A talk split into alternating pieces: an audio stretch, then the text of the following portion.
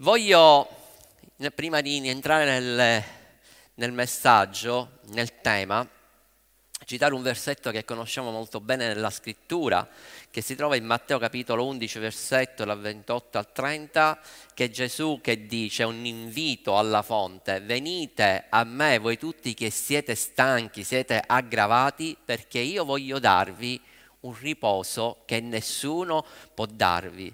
E c'è una versione che mi è piaciuta tantissimo, che è sempre Matteo 11 dal 28 al 30 e dice così, sei stanco portando un pesante fardello?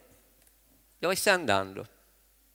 Inutile che vai a destra, a sinistra, a cercare il riposo dove non lo trovi, ma vieni da me, io sono la fonte, colui che veramente ti può dare il vero riposo e rinfrescherò la tua vita perché io sono la tua oasi. Wow. Bellissima questa versione. Immagina che ti trovi in un deserto, assetato, accaldato, sudato e a un certo punto vedi che non è un miraggio, ma vedi che c'è un'oasi. Cosa fai? Inizi a correre, vai in quell'oasi, c'è fresco, c'è la sorgente, vai là e ti vai a rinfrescare. E questo è quello che vuole dire il Signore Gesù quando vai da Lui perché sono la tua oasi. Unisci semplicemente la tua vita con la mia, impara le mie vie e scoprirai che sono gentile. Quanti sanno che Gesù è gentile? Non è sgarbato. Lui è anche umile, facile da accontentare. Gesù non ti farà fare mai cose complicate, non ti farà fare mai cose che sono al di là delle tue capacità, troverai in me refrigerio e riposo, perché tutto ciò che ti chiederò sarà piacevole e facile da sopportare. Non andare in altri luoghi, l'unico luogo dove devi andare è da Lui, alla vera sorgente, perché è là che ritroverai il vero riposo, il ristoro per la tua vita. E oggi il titolo del messaggio è Ritorna alla sorgente, seconda parte. E quindi prendiamo il testo base, cui abbiamo iniziato domenica scorsa, che è Geremia capitolo 2 versetto 13. Poiché il mio popolo ha commesso due mali, ha abbandonato me, la sorgente di acqua viva, per scavarsi cisterne, cisterne rotte che non contengono l'acqua. Qua stava parlando il profeta, come ho detto domenica scorsa, al popolo di Israele. Il popolo di Israele aveva vissuto miracoli, era diventato un popolo, aveva visto la protezione di Dio, la guida di Dio, i miracoli che aveva compiuto, ma non gli è bastato, si è allontanato da Dio per cercarsi altre fonti. E il profeta li stava avvertendo, se non ritorni alla fonte, se non ritornate a me, ci saranno dei pericoli, ci saranno delle conseguenze, delle conseguenze gravi, perché quando tu ti allontani da Dio, ti allontani dalla sua protezione. Se il popolo si allontanava da dove c'era la nuvola, che era lo Spirito Santo, era la protezione, il popolo non era più coperto ed era quello che aveva fatto il popolo di Israele. Il profeta li avvisava perché il profeta è la bocca di Dio, perché Dio come un papà meraviglioso che ci ama, avvisa i suoi figli quando sta arrivando un pericolo. Amen. Tu ai tuoi figli quando c'è, sta arrivando un pericolo, cosa fai? Cerchi di proteggerli, li avvisi.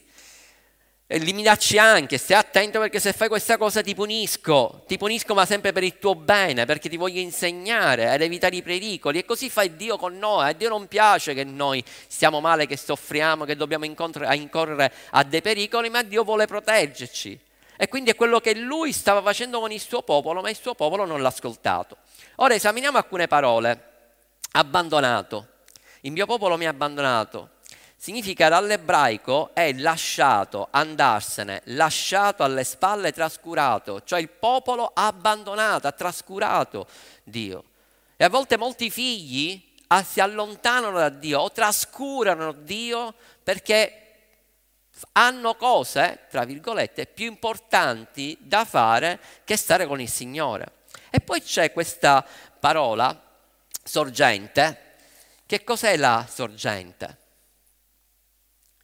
La sorgente penso che tutti voi l'avete studiato come nasce.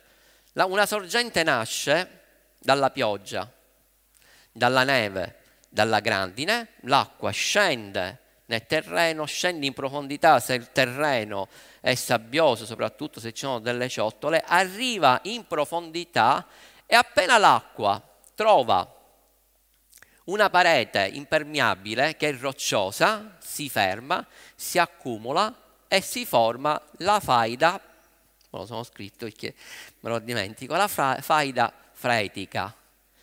E quindi c'è una raccolta, si crea un serbatoio, un serbatoio di acqua, ma la cosa che a me mi ha toccato tantissimo è che questa parete, poi lo vedremo più avanti, è formata da una roccia.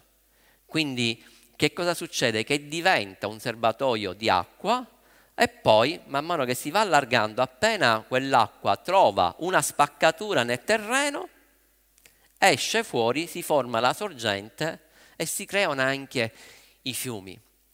E questo è quello che parla la Bibbia, che cos'è la sorgente. Ed è sicura, quell'acqua è sicura, è un'acqua viva, mentre la cisterna, quella che si costruiscono gli uomini, non è naturale, ma è creata dall'uomo e può rompersi e quindi di conseguenza non può più contenere acqua. È quello che stava dicendo Dio al suo popolo, voi siete costruite delle cisterne naturali e sono delle cisterne rotte che non possono contenere assolutamente l'acqua. Molte persone si allontanano da Dio, cercano altre fonti, cercano altre cisterne e poi si trovano nei guai. E ci sono alcuni esempi nella Bibbia. Uno di questi, per eccellenza, è Adamo. Adamo viveva nel giardino dell'Eden, giardino delle delizie. Viveva dove c'era la vera sorgente. Adamo insieme ad Eva attingeva ogni giorno dalla sorgente, aveva tutto quello che gli serviva. Dio l'aveva, gli aveva provveduto per quello che serviva, per il suo nutrimento, per stare bene fisicamente. Gli aveva provveduto pure la donna, la moglie, aveva provveduto la casa, aveva provveduto, per tutto l'ambiente e gli aveva dato anche tutto l'equipaggiamento per portare a compimento il suo proposito. Gli aveva dato un proposito, ma gli aveva dato anche l'equipaggiamento. Quindi Adamo aveva tutto. Ma Adamo siccome desiderava di più, pensava che c'era di più poteva diventare uguale a Dio, si è allontanato dalla vera fonte e si è scavato, lui stessa fossera ci vuole, si è scavato una cisterna, una cisterna rotta e conosciamo tutti la conseguenza. Amen? La conseguenza dell'umanità che ha vissuto nel, nel peccato. E così un altro esempio che troviamo nella scrittura è del figlio prodigo. Il figlio prodigo viveva nella casa del padre, aveva tutto. Ogni giorno tutto quello che gli serviva l'aveva, aveva tutto a sua disposizione, non gli mancava nulla. Ma anche in questo caso il figlio prodigo si è allontanato dalla casa del padre, dove c'era la sorgente, dove ogni giorno lui poteva attingere, c'era acqua viva, acqua fresca, e lui tutto quello che desiderava la poteva avere, non gli mancava nulla. Si è allontanato dalla casa del padre perché pensava che ci fosse di più altre fonti. Quello che spesso fanno i credenti, che non gli basta quello che Dio gli dà, quello che Dio gli vuole dare ogni giorno, ma si vanno a cercare altre fonti, le fonti che dà lo spirito di questo mondo che ti alletta. L'apparenza, il figlio prodigo era allettato di tutto quello che c'era fuori dalla casa del padre, era tutto più bello poteva riempire, secondo lui, il vuoto che c'era dentro. Dice voglio fare più esperienza, ci saranno cose nuove che io voglio conoscere, mentre tutte le cose nuove lui le aveva ogni giorno a disposizione, si è allontanato, che fine ha fatto? Quando si è allontanato dalla sorgente?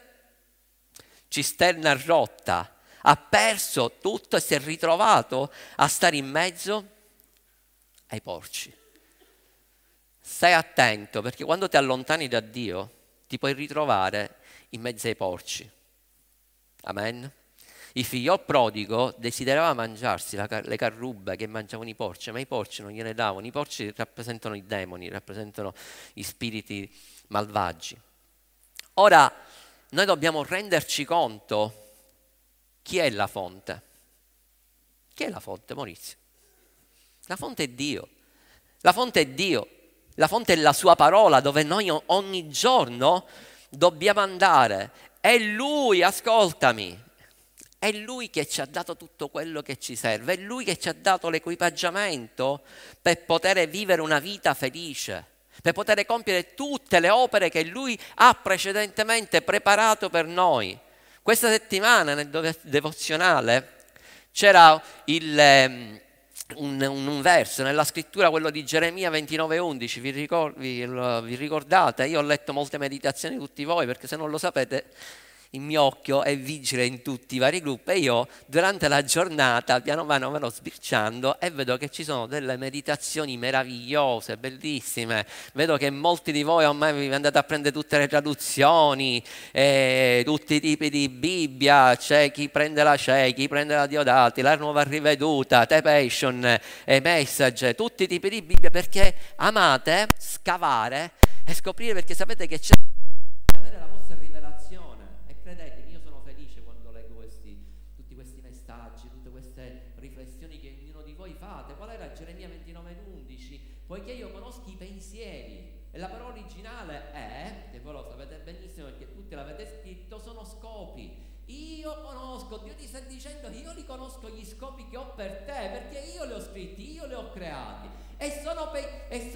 scopi di pace, dove ti producono prosperità, benedizione, guarigione, salute, tutto quello che tu hai bisogno è tutto quello che io ho progettato per te. Sono pensieri di pace, di shalom. C'è la shalom nella tua vita per avere un futuro, una speranza. Cioè lui ha preparato, ha progettato una vita speciale, potente e meravigliosa per te, non per vivere nell'ansia, non per vivere nella preoccupazione, ma per vivere nella sua shalom, vivere una vita felice, perché quando tu stai camminando nel proposito che Dio ha stabilito per te, tu non puoi fallire, tu non puoi vivere nella paura perché tu sai che è un obiettivo da raggiungere perché Dio ha stabilito ogni cosa per te, Lui ha scritto ogni giorno tutto quello che tu dovrai fare. E come diceva mia moglie poc'anzi, tu non devi avere paura di tutto quello che sta accadendo attorno a te, perché sappi una cosa, che Dio ha il controllo, Dio ha la sovranità e quando Dio deciderà che questa pandemia deve finire, la pandemia se ne andrà.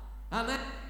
Tu devi semplicemente preoccuparti di quello che tu devi fare in questo tempo quello di adempiere il piano di Dio nella tua vita, più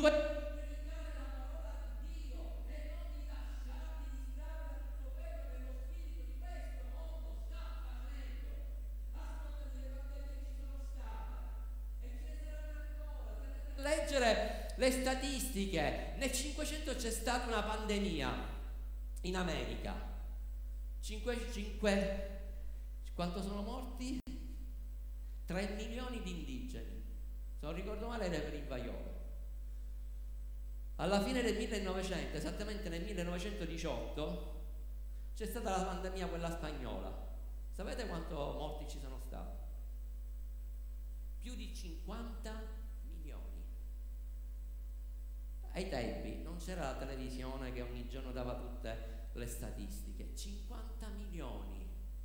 Quanti morti? Immaginate se, se ci fosse stata la televisione ogni giorno quello che sarebbe successo. E tutti, è arrivato, c'è l'anticristo, abbiamo già in barchio, tutti, tutti preoccupati. Cioè, ragazzi, 50 milioni di morti, più addirittura dicono che alcune altre statistiche dicono che erano arrivati quasi a 100 milioni di morti. Sapete quanto morti ci sono stati ad oggi per la pandemia? Quanto? In tutto il mondo sono 5 milioni. In Italia sono circa 140.000, attenzione, sono delle cifre altissime. Amen. Non, sono, non ci dobbiamo scherzare, sono delle cifre altissime, sono gravi e anche se fosse molto soltanto una persona era grave. Noi abbiamo avuto pure fratelli, delle sorelle che sono morti di Covid e chiaramente questo ha portato grande dolore nella nostra vita. Ma sapete quanto morti ci sono in Italia soltanto di tumore ogni anno? Quanto? 100? 600.000. Io ne avevo letto di meno, tu ora mi stai dicendo addirittura ancora di più, 600.000. Io avevo letto che soltanto nel 2017, se non ricordo male, l'ho letto stamattina, che nel 2017 i morti erano 180.000 solo di tumore, nel 2020 183.000. Immaginali, immagina per un attimo se ogni giorno in televisione ti dicono tutti i morti che ci sono di tumore perché? Cos'è che ha causato il tumore? Perché ha causato il tumore? Perché questo ha mangiato questo tipo di carne, quello ha mangiato questo tipo di pollo, quello ha bevuto questo. Cioè, dove le persone che fumano, attenzione, eh, hanno un pacchetto di sigarette scritto questo procura il cancro, però solo fumano. Se la fumano, scusami, la, la sigaretta lo stesso, dice ok mi voglio prendere il cancro. Invece per un attimo, la paura, tu a questo punto non mangeresti più niente hai paura di mangiare tutto, di bere tutto, perché chiaramente tutte le malattie, tutto qualsiasi tipo di cibo mangi ti può causare il cancro. Ma la cosa più grave e più triste, sapete quanti omicidi di bambini ci sono in Italia? Quanti bambini vengono uccisi in Italia ogni anno? La media sono da 60 a 70 mila bambini. Nel mondo 40 milioni di bambini vengono uccisi ogni anno. Sto parlando di aborti. Gli aborti volontari sono degli omicidi, però nessuno ne parla di queste cose di qua. Ora tutto questo discorso non vi sto dicendo che la pandemia o il Covid non esiste, esiste, c'è, ci dobbiamo convivere, ma lo dobbiamo affrontare, sapendo e avendo la consapevolezza che è tutto sotto la sovranità di Dio Amen. Quando tu sei al centro della sua volontà, c'è attorno a te una protezione e tu non devi avere in questo momento paura, devi avere semplicemente sapienza, saggezza, vedutezza di affrontare questo tempo. Vedo le persone che vivono nella paura chiusi a casa perché hanno paura perché se escono possono prendere il Covid, ascoltami, puoi morire di qualsiasi tipo di malattia. Noi abbiamo, ci sono stati casi che abbiamo vissuto che un Covid ci è andato direttamente a casa, le persone che chiaramente non escono di casa, poi magari entra uno per casa per caso dentro casa. Quindi se deve avvenire qualcosa, avviene, devi essere avveduto. Questo sì, che dobbiamo mettere la mascherina in questo sì, però quello che vi chiedo, per favore, non abbiate paura. Per favore non mi venite a contare di stare il fatto che non si va in chiesa, perché, cioè, io stamattina l'ho detto, ora mi devo sfogare. Stamattina mi sono sfogato con mia moglie, cioè io sento dire molte persone non vanno in chiesa perché vedono in chiesa c'è la paura e poi i bambini che si possono contagiare. Oh, la scuola la domenicale l'abbiamo chiusa, ci abbiamo aperto soltanto per i bambini dei 6 anni in, più, in su perché usano la mascherina, però scusatemi, i bambini a scuola li state mandando o no? Rimandato no? No, la scuola è più sicura. No, la scuola non è più sicura perché stanno a contatto con altri. E se vuoi sapere il mio parere, perché molti non vengono in chiesa, lo volete sapere? È meglio che non lo dico.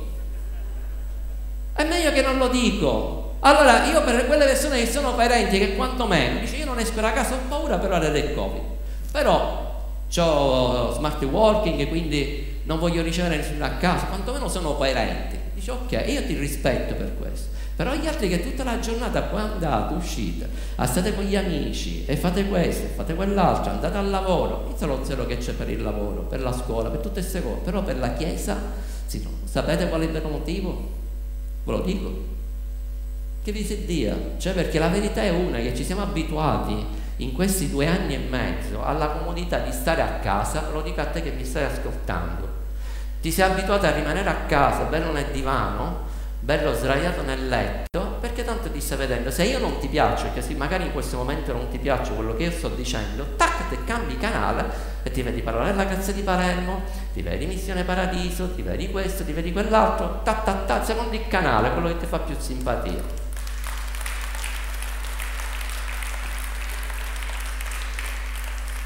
Detto questo mi sono attirato più simpatia.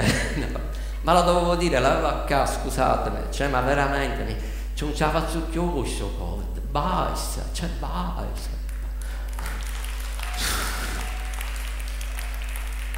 Avvedutezza, avvedutezza. Abbiamo bisogno di riconoscere chi Dio è veramente. Guardate il Salmo 100, il Salmo di, che ci ha dato il rema quello della nostra chiesa locale, il verso 4, ma il verso 3 dice, riconoscete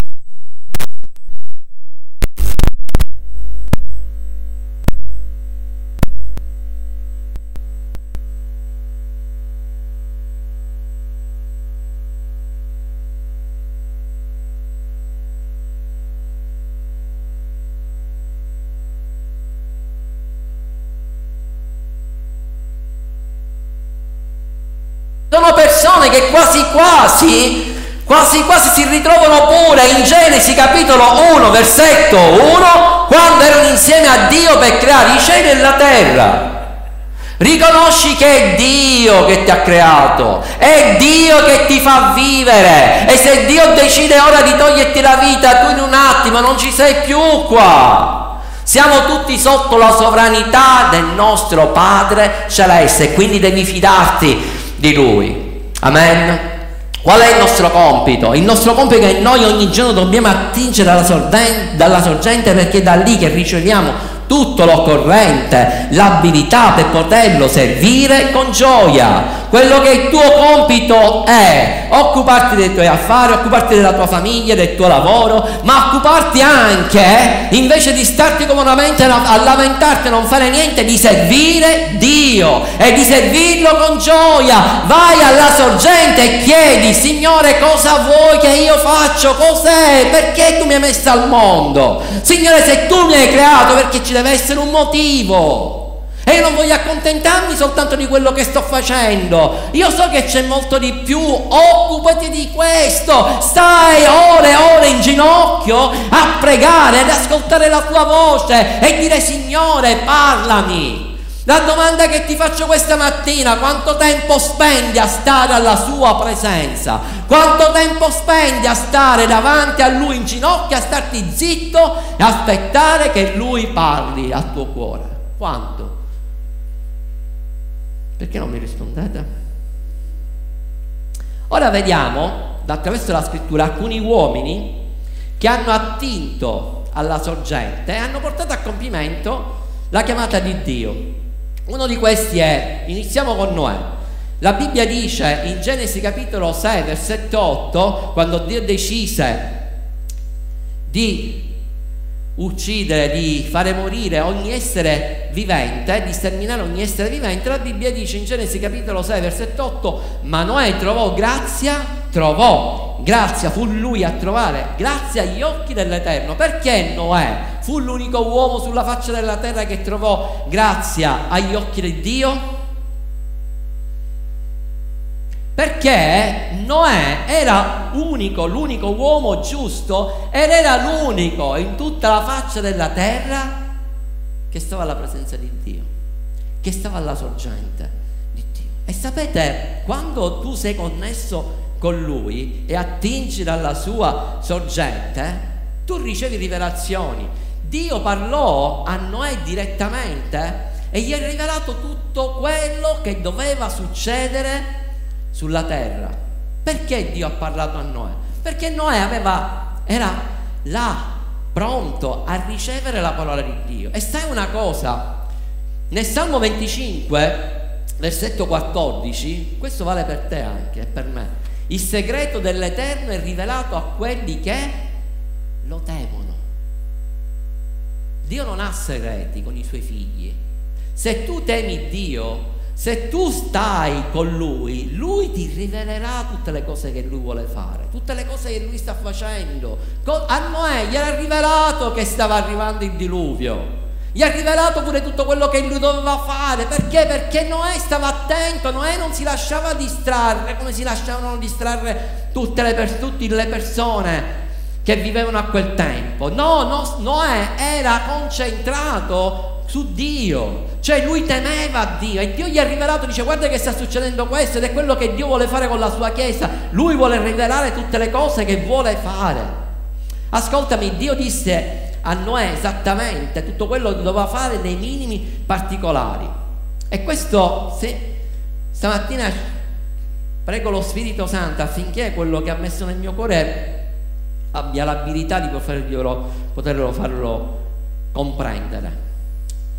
Noè quando Dio gli, dà, gli l'ordine di costruire l'arca, Noè, no, la Bibbia non dice che lui era un ingegnere, no? Lo dice no, no, ingegnere, non era nemmeno un carpentiere perché doveva essere fatto tutto in legno, la l'arca. Quindi lui in tutte queste cose sicuramente gliela sarà chiesto, dice ma io come farò a fare una cosa del genere? E neanche aveva una squadra, aveva un cantiere navale dove poter costruire questa nave. E tra l'altro che non era una nave piccolina, era una nave che era lunga 137 metri, larga 20 metri, alta 15 metri, e poi c'erano tutti gli scompartimenti, c'erano 3, 4, 5 piani. Ma Dio gli ha detto, io ti do il modello, io ti dico tutto quello che tu devi fare. Noè l'ha portato a compimento questo progetto, sì o no? Sì, perché se Dio gli ha dato questo progetto, significa che Dio gli aveva dato anche l'abilità per farlo. Noi ha costruito quell'arca da solo insieme ai suoi figli. Non, costruito, non aveva una squadra ma l'ha portato a compimento. Dice la, dice la storia che questa è stata la barca più grande di tutti i tempi fino alla fine del 1800, perché nel 1800 è stata costruita una nave più grande di quella di Noè. Vi ricordate qual era questa nave? Il Titanic, che poi che fine ha fatto? Costruita dagli uomini, affonnò. Dice che gli uomini che avevano eh, disegnato questa nave, dice non la fonderà nemmeno Dio. L'ultime parole famose, quella nave è affondata. Ora vi dico una cosa, l'arca di Noè non aveva una prua, galleggiava. L'arca di Noè non aveva un era stata costruita e Dio gli aveva dato un progetto, sapete? Perché doveva semplicemente galleggiare. Ora per un attimo immaginate una cosa, ma quando iniziò a piovere, questa barca che iniziò a sollevarsi, ma secondo voi non, non si andava a scontrare con punte di montagna o con delle rocce. Immaginate che direttamente ta, ta, ta, ta, ta, ta, risollevate non c'era niente. Io penso che ci sarà stata una tempesta incredibile, no? Quindi questa, quest'arca, che sicuramente non era forte come era stata costruita il Titanic, ma quest'arca quando si scontrava perché il Titanic una roccia soltanto ha preso, e cos'era un iceberg che ha preso, mentre immaginate i colpi che ha subito quest'arca. Perché quest'arca invece è rimasta a galleggiare questa barca non è affondata, non è stata bucata? assolutamente non c'è stato niente che ha potuto bucare quell'arca.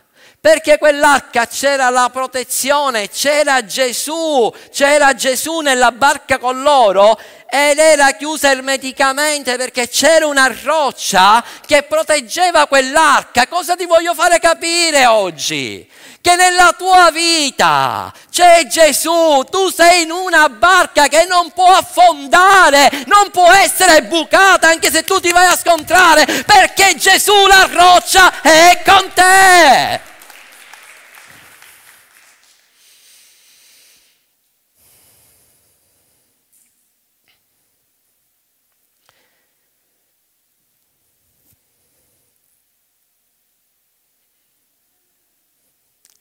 Noè doveva fare due cose.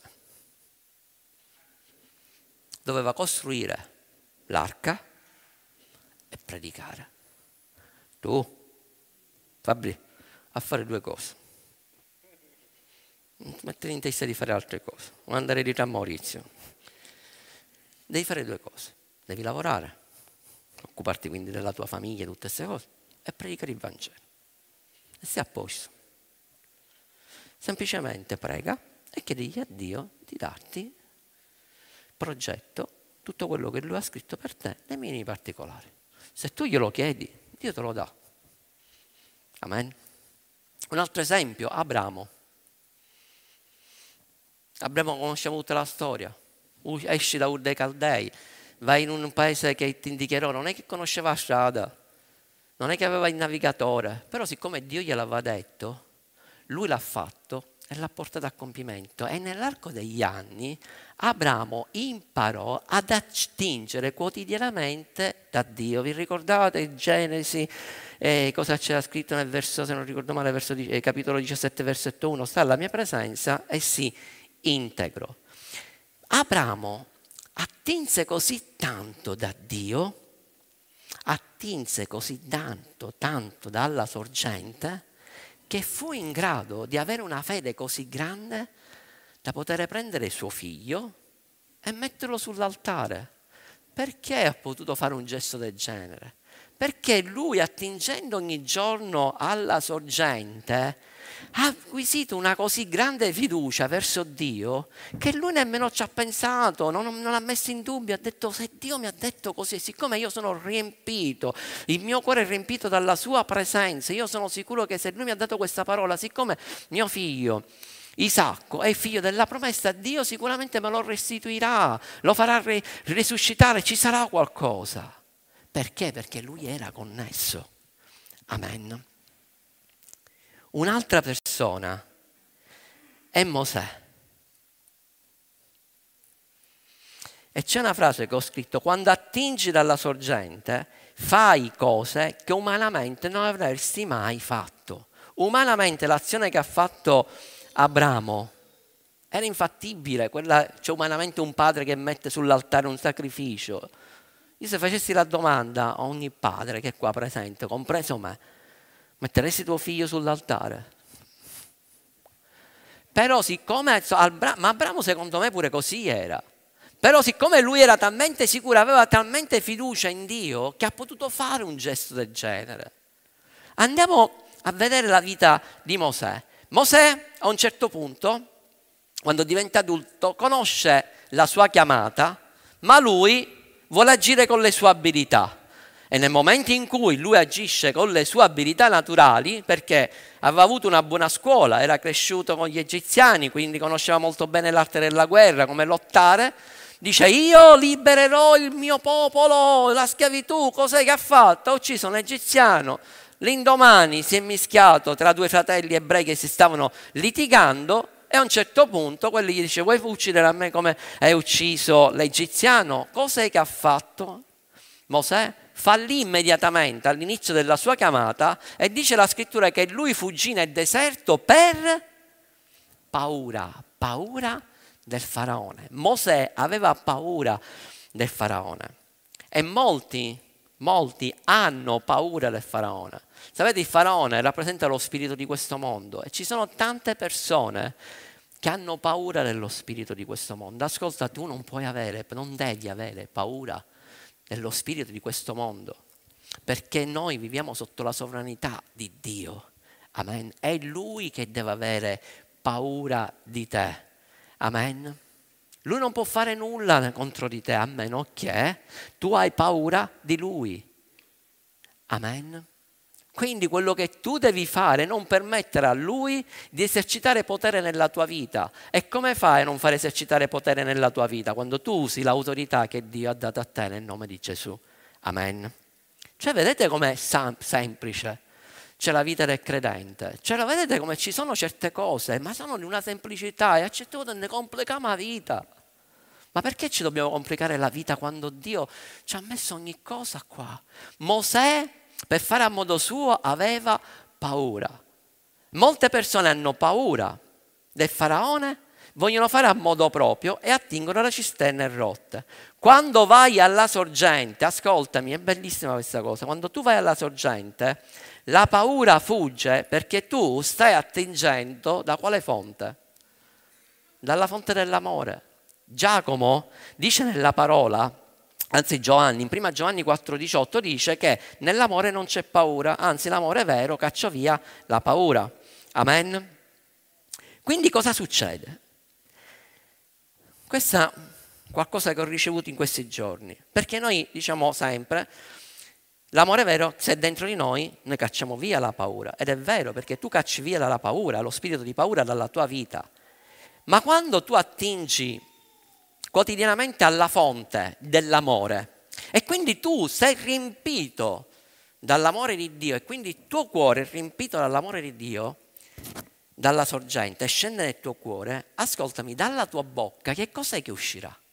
Uscirà una parola predicata che è ripiena dell'amore. Quindi quando tu inizierai a predicare il messaggio dell'amore, attraverso quel messaggio dell'amore che tu predicherai alle persone, lo spirito della paura andrà via e fuggirà via anche dalla vita delle persone che stanno attorno a te.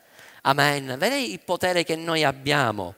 Vedi quello, le cose che, di cui ci dobbiamo occupare, invece di lasciarci distrarre da tutte le altre chiacchiere, di stare un'ora, due ore a parlare di tutte queste festarie, di stupidaggini, quando noi dovremmo impegnarci invece a predicare la parola dell'amore e quindi a fare sì che questo spirito della paura tu lo puoi combattere così. Noi non possiamo fare niente per cacciare via pandemia, virus e tutte queste cose, ma una cosa la possiamo fare. Predicando il messaggio dell'amore di Dio, possiamo cacciare via lo spirito della paura, perché questo è l'obiettivo del diavolo, quello di inculcare paura, paura e paura. Ma quando tu sperimenti l'amore di Dio nella tua vita, la paura va via. Dice la scrittura che Mosè fuggì nel deserto per paura del faraone per 40 anni e Dio lavorò per 40 anni nella vita di, di, di Mosè affinché lui potesse diventare una persona umile, mansueta e iniziare a imparare a dipendere da Dio perché c'era un compito molto importante che lui doveva portare a compimento e Dio aveva scelto lui. E a un certo punto lui incontra Dio, a un certo punto lui incontra Dio e va alla sorgente. E dice la scrittura che un giorno incontra Dio nel roveto ardente, gli appare, Dio inizia a parlare a Mosè, gli dice quello che lui doveva fare Dice Mosè, io ti ho chiamato perché tu devi liberare il popolo di Israele. Qual è stata la risposta che Mosè ha dato a Dio? Cioè, c'era da soltanto, sì, Signore, sono io, devo essere liberato. Wow! No! Mosè rispose, chi sono io? Chi sono io da poter andare a liberare il popolo, un'altra, un'altra versione dice, chi sono io per andare dal faraone e far uscire il popolo di Israele dall'Egitto? Un'altra versione dice che Mosè protestò davanti a Dio e un'altra dice ma perché proprio io? E Dio gli rispose perché tu sei nato per questo. Mosè, io ti ho creato per questo, con tutte le tue debolezze, con tutte le tue incertezze, anche se tu balbetti, io ti ho scelto. Mosè aveva ancora paura del faraone, dopo 40 anni uscì fuori quello che c'era ancora nel cuore del, di Mosè, nel cuore di Mosè ancora c'era paura, c'era terrore del faraone ed era arrivato il tempo che lui doveva affrontare il faraone doveva vincere quella paura. Tu Forse hai paura del tuo gigante e Dio stamattina ti sta dicendo che è arrivato il tempo, il momento che tu devi affrontare le paure cacciarla fuori dalla tua vita. Dio aveva chiamato a Mosè e Mosè gli disse ma perché proprio io? Perché proprio me, Signore? E forse questa domanda te la sei posta anche tu. Magari Dio ti ha chiamato a fare qualcosa di grande ma anche di piccolo, ma tu ti senti incapace. E forse hai detto a, Dio, Signore, perché hai scelto me? Perché proprio io? Sapete che questa domanda me la sono posta anche io? Me la sono posta anche io. Ho detto, Signore, ma non una volta, tante volte l'ho detto a Dio. Signore, e in questi giorni Dio mi ha risposto in una maniera molto chiara. Io ho detto, Signore, ma perché mi hai scelto me? Perché proprio me? Andare a Roma, predicare il Vangelo. Tu lo sai che io non... Cioè, potevo fare altre cose a Palermo, ma perché, Signore, c'è tutto Pace, tutte queste cose che dobbiamo fare, ogni la predicazione, fare questo e fare quell'altro. Perché, Signore, proprio me? Signore, ti potevi scegliere un altro migliore, io non ho queste capacità. Cioè io non, non, sono laureato, io non ho avuto una laurea in teologia, non ho, non ho avuto nessun diploma e non ho avuto neanche una grande preparazione. Dio mi ha detto, se io avessi voluto scegliere una persona che era un laureato, l'avrei potuto prendere. Un bravo teologo, l'avrei potuto prendere. Uno più alto di te, più bello di te, più bello di me, sicuramente sarebbe stato molto molto difficile, no? Almeno su questo posso dire. o no? Però più, be- più alto di me, con i capelli, uno più bravo, più eloquente nel parlare. Sì, l'avrei potuto fare, ma io ho scelto te, perché a me è piaciuto scegliere te. Ti ho dato l'abilità, ti ho dato l'unzione, tutto l'equipaggiamento che ti servirà per portare a compimento il mio proposito. Quando tu senti che la voce di Dio ti parla in questa maniera, tu ti senti sicuro. Tutto il peso se ne va via. E Mosè si sentiva così in questa condizione. Dio ha scelto te per una missione da compiere e lui si fida di te che la porterai a compimento. Dio gli disse la strategia qual era. Dio gli rispose a Mosè, non è che lo lasciò così senza nessuna risposta. Quando Mosè disse come farò, Signore? Qual è stata la risposta? Io amo questa parte della scrittura. Perché Dio rispose a Mosè come avrebbe dovuto fare. Qual è stata la risposta? Io sarò con te. Punto. Cioè, l'io sono, sarò con te. Quindi se Dio ti affida qualcosa, Dio ti sta dicendo, e come ha detto a Mosè, io sarò con te. Tu quando affronterai il faraone, io sarò con te, andrò io prima avanti. Sarò avanti a te, non ti preoccupare perché io ti darò sapienza. Sei tranquillo che compierò un miracolo. Cos'è che ha fatto Mosè? Doveva semplicemente parlare e poi tutto il resto l'ha fatto Dio. È Dio che ha mandato le dieci piaghe, è Dio che ha aperto il mar rosso, è Dio che ha sconfitto i nemici, semplicemente perché Mosè aveva ubbidito. Sarà Dio a fare tutte le cose attraverso di te se tu gli darai la massima disponibilità. Anche Davide, ragazzi, Davide, nessuno lo teneva in considerazione, questo ragazzino, nemmeno i suoi fratelli. I suoi fratelli si sentivano giganti, si sentivano degli eroi perché erano dei guerrieri, erano dei bravi combattenti. Ma i suoi fratelli attingevano in cisterne rotte. E quando è che si è visto che loro attingevano alle cisterne rotte?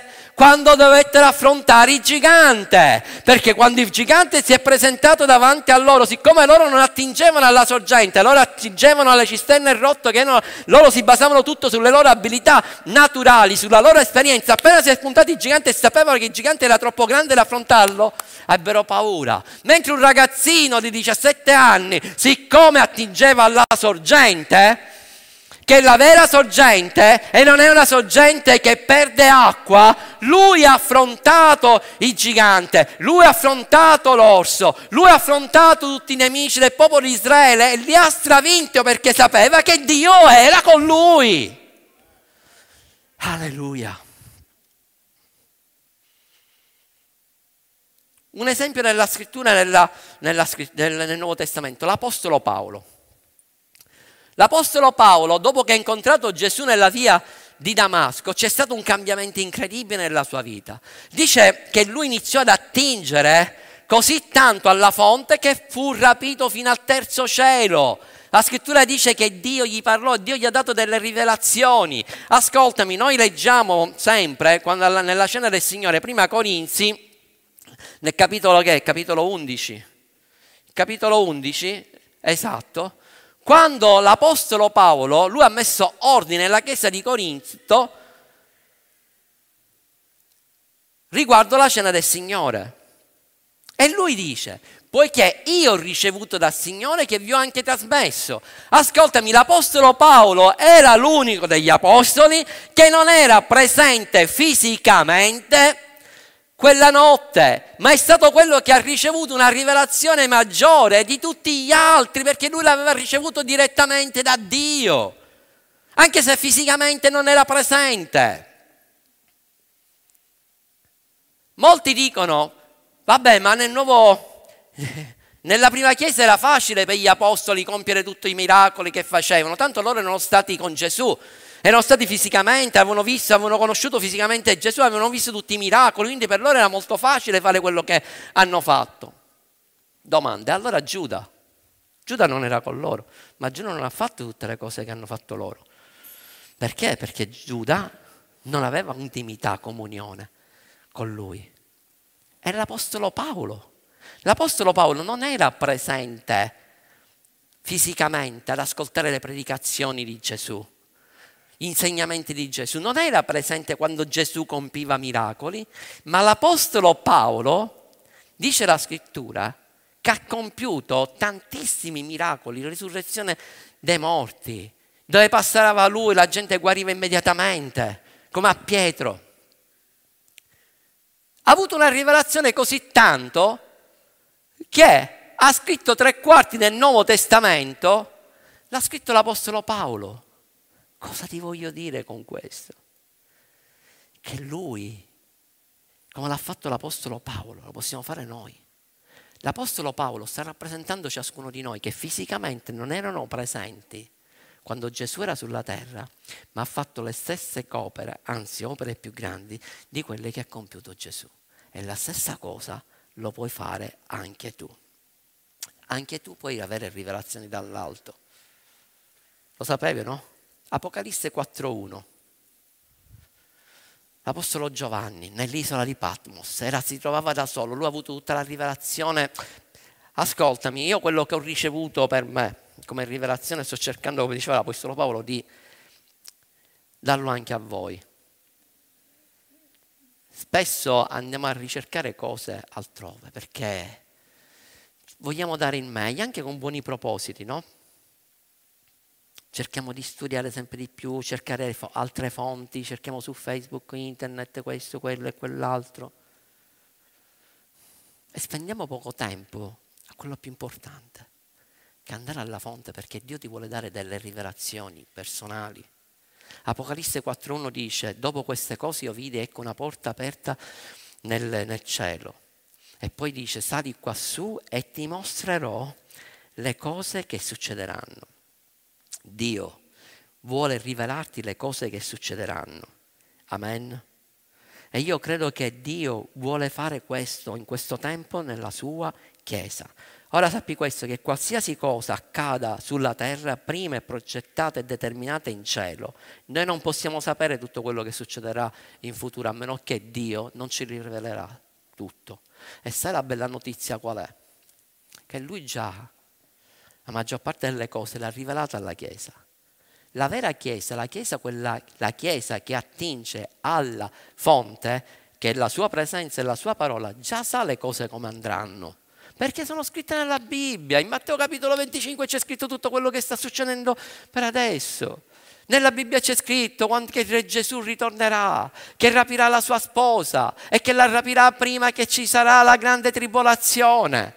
Tutte queste cose sono scritte per noi, non è niente di nuovo. Quando Gesù verrà, noi non saremmo così. Ah, Gesù, perché come mai Gesù è arrivato? No, noi saremmo pronti, noi saremmo preparati. È un il mondo che non lo sa questo. Per questo noi dobbiamo predicare più che mai il, il, il messaggio del Vangelo. E questa mattina il, il messaggio che voglio darti, l'obiettivo di questo messaggio è farti scoprire, e arriviamo alla conclusione, il potenziale che c'è nella tua vita.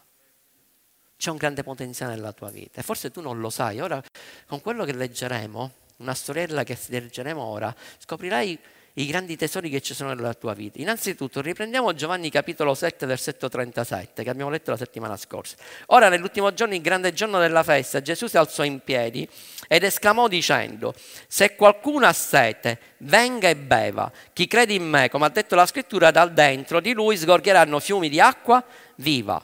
Cosa voleva dire Gesù? Cos'erano questi fiumi? E come sarebbero sgorgati da dentro di noi? Lo spiega sempre Gesù nel verso successivo, perché il verso successivo dice, ora disse questo dello Spirito che avrebbero ricevuto coloro che avrebbero creduto in Lui. Quindi Gesù qua dà una spiegazione, sta dicendo delle cose importanti dove troviamo tre, tre punti. Il primo punto è, devi avere sete. Quando è che il nostro corpo ha sete? Il nostro corpo, la maggior parte, è formato di acqua, no? Quindi c'è un equilibrio idrico nel nostro corpo. Quindi quando durante la giornata noi sudiamo, preghiamo energie, respiriamo e quindi il nostro corpo man mano che va finendo l'acqua noi lo dobbiamo, dobbiamo bere, quindi c'è un equilibrio.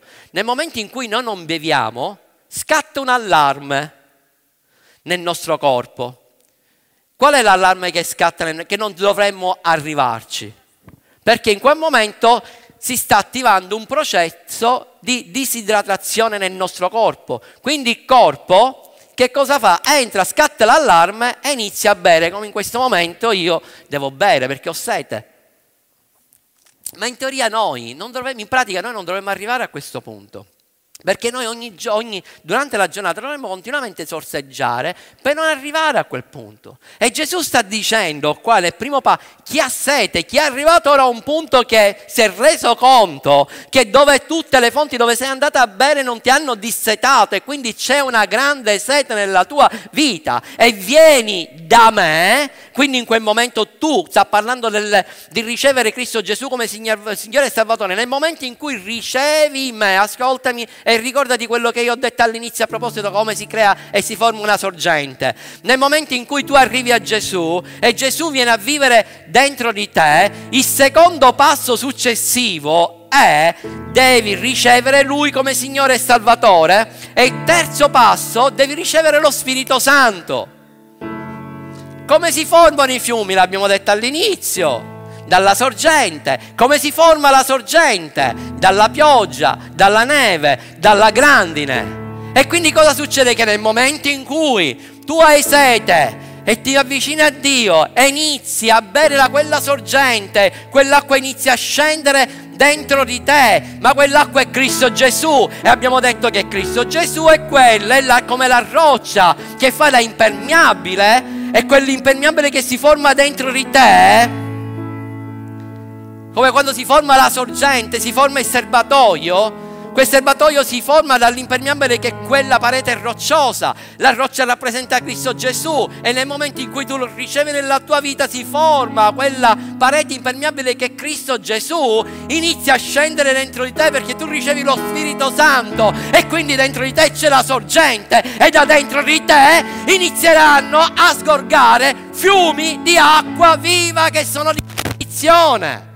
perché la sorgente è dentro di te.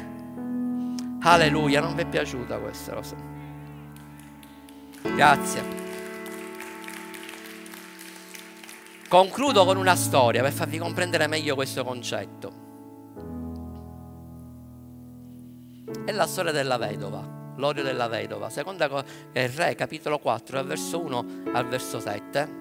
Vi racconto la storia. C'era la una donna vedova che era stata la moglie di un discepolo del profeta Eliseo e la lasciò con i debiti. Questa donna andò, questa vedova andò disperata dal profeta Eliseo dicendogli il tuo servo, mio marito è morto, mi ha lasciato, cioè sono rimasti dei debiti.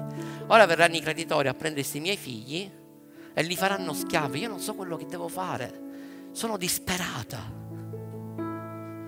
Immaginate per un attimo la condizione in cui si trovava questa donna, immaginati per un attimo che rischi di perdere i tuoi figli, che vengono a prelevare i tuoi figli e diventano schiavi di qualcuno. Qual è? Come diventa il tuo cuore? Era la condizione in cui si trovava questa donna. Quante volte abbiamo letto questa storia? Quante volte ci abbiamo predicato su questa storia? No? Ma in questi giorni, soprattutto ieri stamattina stanotte, Dio mi ha fatto vedere come rispose Elia. Cioè, lui era un profeta, sapete, i profeti parlano in maniera proprio profetica. E lui gli disse, cosa hai in casa? Ma come io sto venendo da te, ti sto dicendo la signora disparata non ho un centesimo, non ho più nulla, non ho niente neanche da mangiare, tu mi stai dicendo cosa hai in casa. E quella donna subito gli disse, io non ho niente a casa. Lei pensava di non avere niente a casa. Io immagino che ci fu un dialogo, no? Fra il profeta e, e, tra Eliseo e lei. Ma sei sicura che non hai niente dentro casa? Non ho niente non c'è niente, non ho niente buono da vendere, nemmeno la casa, perché la casa non vale niente, forse nemmeno era sua, forse era pure ipotecata. Non ho niente, questa fu la risposta. E a volte la risposta che noi diamo in certi momenti della nostra vita, non ho niente, non c'è niente di buono nella nostra vita. Ascoltami, Elia gli disse cosa hai in casa. A un certo punto lei si ricorda, comincia a guardare attorno e dice la scrittura che lei trovò un vasetto d'olio. Dice, ora che ricordo, c'è un vasetto d'olio. In poche parole, il profeta gli stava dicendo, lui era la bocca di Dio, la soluzione ce l'hai dentro casa e tu non la vedi. Ma c'è qualcosa ancora di più profondo, perché se analizziamo le parole, allora innanzitutto, parola donna, che significa donna? Ish è uomo dall'ebraico, quando Dio creò Adamo, e Isha è donna. Isha, uno dei significati è sposa. Chi è la sposa? Noi. Quindi quella donna rappresenta ciascuno di noi, noi siamo la sposa di Cristo. Uno. Due. Gli dice cosa ha in casa. La parola casa è bait, che significa casa, famiglia, tempio. Il luogo dove tutto inizia. Perché la prima consonante della parola bait è bet. E bet è la prima consonante cui inizia la Genesi, Bereshit, un nuovo inizio. Mi state seguendo? Il profeta disse cosa hai in casa? Donna, sposa, cosa hai in casa? Tempio. Noi siamo il Tempio dello Spirito Santo. L'olio è l'unzione. L'olio, sapete che era una cosa preziosa a quei tempi, aveva un grande valore. E quindi cosa stava dicendo? Cosa ci vuole dire questo verso? Che la soluzione, Dio stava dicendo e sta dicendo alla sposa,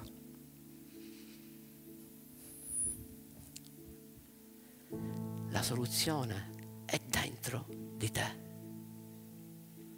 Dentro di te. Tu sei la casa, il Tempio dello Spirito Santo, tu sei la sposa. Quella donna non si era resa conto che c'era quel vasetto d'olio e Dio si è usato di quel vasetto d'olio per essere di benedizione per lei e per la sua famiglia. E lei non si rendeva conto, non ha usato nulla. Il profeta non ha usato niente di sé. Ha usato semplicemente quello che lei aveva disponibile e l'aveva dentro. E sapete il problema di molti credenti? Io non parlo delle persone del mondo, io parlo dei credenti. Di molti credenti qual è? Che nel momento in cui arriva un problema, si entra nell'ansia, si entra nella preoccupazione perché non hai umanamente una soluzione per risolvere i tuoi problemi. E sei talmente preso da, dalle tue situazioni, dalle tue circostanze, sei così distratto come era distratta quella donna, che la soluzione è dentro di te, perché è dentro di te che sei il Tempio dello Spirito Santo, c'è colui che ha la soluzione. È dentro di te che c'è quella sorgente. È dentro di te che c'è colui che ha la soluzione. Ed era questo il messaggio che stava dando il profeta a quella donna, cosa hai in casa? E Dio questa mattina ti sta dicendo cosa hai? Dentro di te c'è un tesoro inesauribile che io ho messo nella tua vita. Quel vasetto rappresenta tutto ciò che c'è dentro di noi. Ascoltami, cosa ha fatto lei con quel vasetto? Quel vasetto si riempiva nel soprannaturale di olio, perché da dove veniva quell'olio? Quell'olio veniva dalla sorgente e lei quel, quel vasetto si riempiva e attraverso quel vasetto lei riempiva tutti gli altri vasi grandi vuoti che c'erano. E sai quel, qual è il messaggio che stamattina lo Spirito Santo ti sta dicendo? È che tu dentro di te c'è questo vasetto d'olio che Dio vuole riempirlo ogni giorno con la sua unzione. E ti do l'ultimo messaggio, l'ultima parola questa mattina. Io ho detto all'inizio come si crea una sorgente.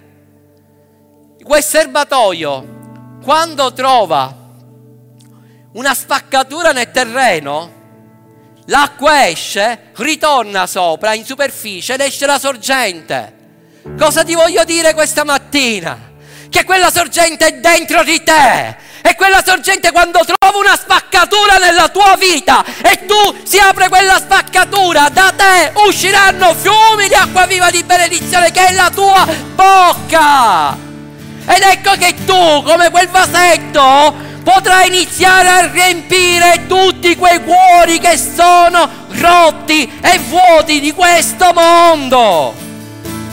Tu sarai fonte di benedizione. Tu devi andarsi a cercare quei vasi vuoti che rappresentano i cuori di questo mondo, delle persone di questo mondo che sono dei cuori rotti, sono dei cuori vuoti e sono dei cuori che hanno bisogno dell'amore di Dio, che soltanto tu glielo puoi dare e che tu non ti devi più distrarre, tu non ti devi più guardare, pa- avere paura dello spirito di questo mondo, ma quello che tu devi fare è aprire una spaccatura nella tua vita affinché escano fiumi di acqua viva. Alleluia!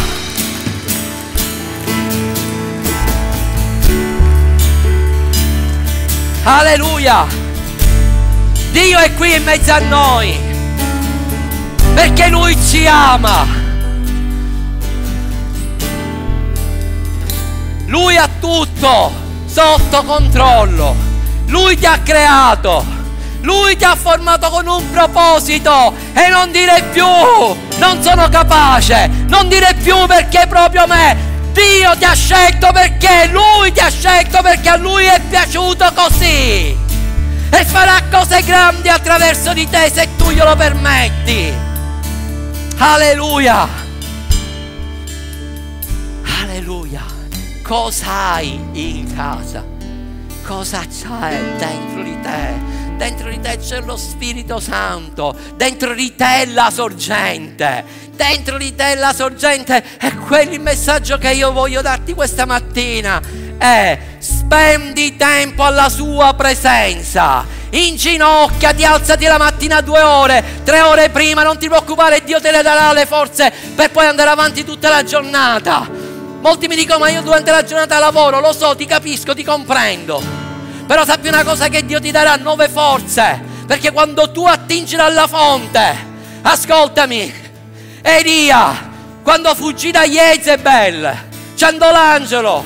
L'angelo gli ha dato del cibo spirituale e dell'acqua che gli diede forza per 40 giorni e 40 notti. E io questa mattina ti profetizzo che tutto il tempo che tu spenderai davanti a Dio Dio ti darà dieci volte in più di forze di quelle che tu hai speso davanti a Lui, perché Lui ti parlerà.